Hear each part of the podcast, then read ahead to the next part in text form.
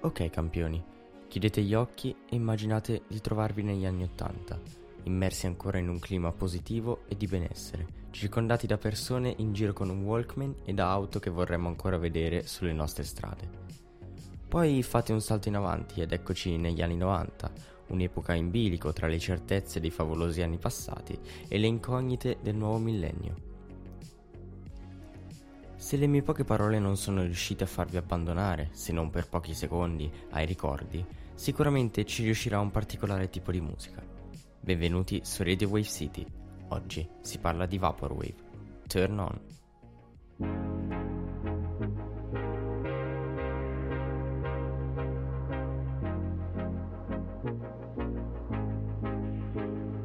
Che cos'è la Vaporwave? Dove nasce e con quale scopo? Vediamo di rispondere a queste domande. La Vaporwave è un sottogenere della musica elettronica indipendente che si sviluppa a partire dal 2010 in alcune comunità di internet, tutt'oggi esistenti e in costante sviluppo. Ai suoi albori, questo genere musicale consisteva nel modificare, con ogni strumento che i programmi di mixaggio mettevano a disposizione, canzoni già esistenti appartenenti alle decadi degli anni 80 e 90, sfruttando anche l'aggiunta di sonorità leggere come quelle smooth jazz e creando quindi un nuovo brano.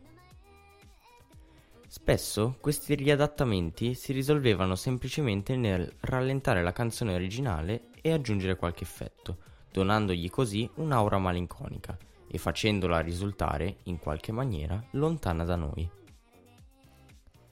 Anche nelle produzioni più originali, e quindi non necessariamente rielaborazioni di una canzone già esistente, c'è sempre un campionamento, un sample di qualcosa degli anni 80 o 90, e non necessariamente in origine collegato alla musica.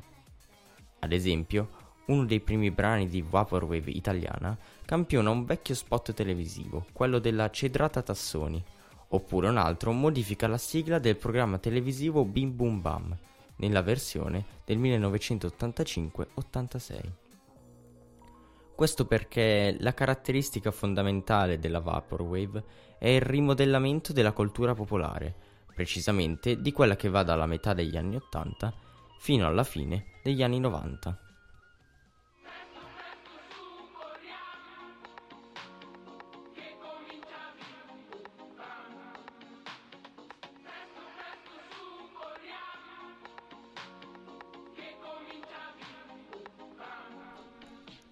Un aspetto curioso e molto importante della Vaporwave è che essa viene accostata a una vera e propria corrente artistica, che sebbene non sia nata insieme alla Vaporwave, si è subito trovata in sintonia con questo genere musicale, facendone risaltare ancora di più le caratteristiche.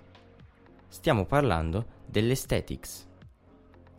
Questa forma d'arte propone, sfruttando la tecnica del collage in forma digitale, un mix di vari elementi visivi, quali statue greche, scenari postmoderni e surreali, videogiochi, cartoni animati, effetti ripresi dalle VHS e arte giapponese, con un massiccio uso dei colori viola e fucsia. Il tutto per trasmettere un sentimento di nostalgia anche attraverso le immagini, creando un connubio tra udito e vista davvero suggestivo.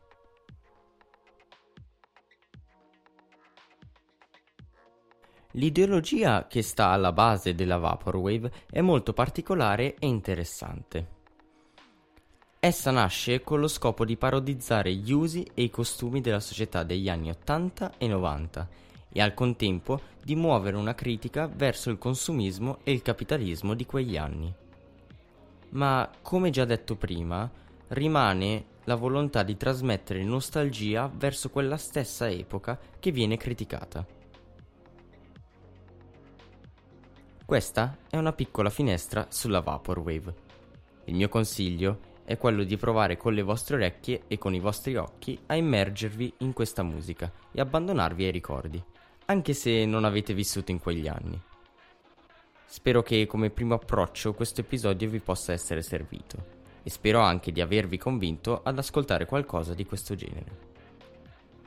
Io come sempre vi ringrazio per l'attenzione e vi ricordo che ogni mercoledì alle 18 uscirà un nuovo episodio del podcast, disponibile su Spreaker, Spotify, YouTube, Google e Apple Podcast. Sì, la lista delle piattaforme continua ad allungarsi. Ci si sente alla prossima. Turn off.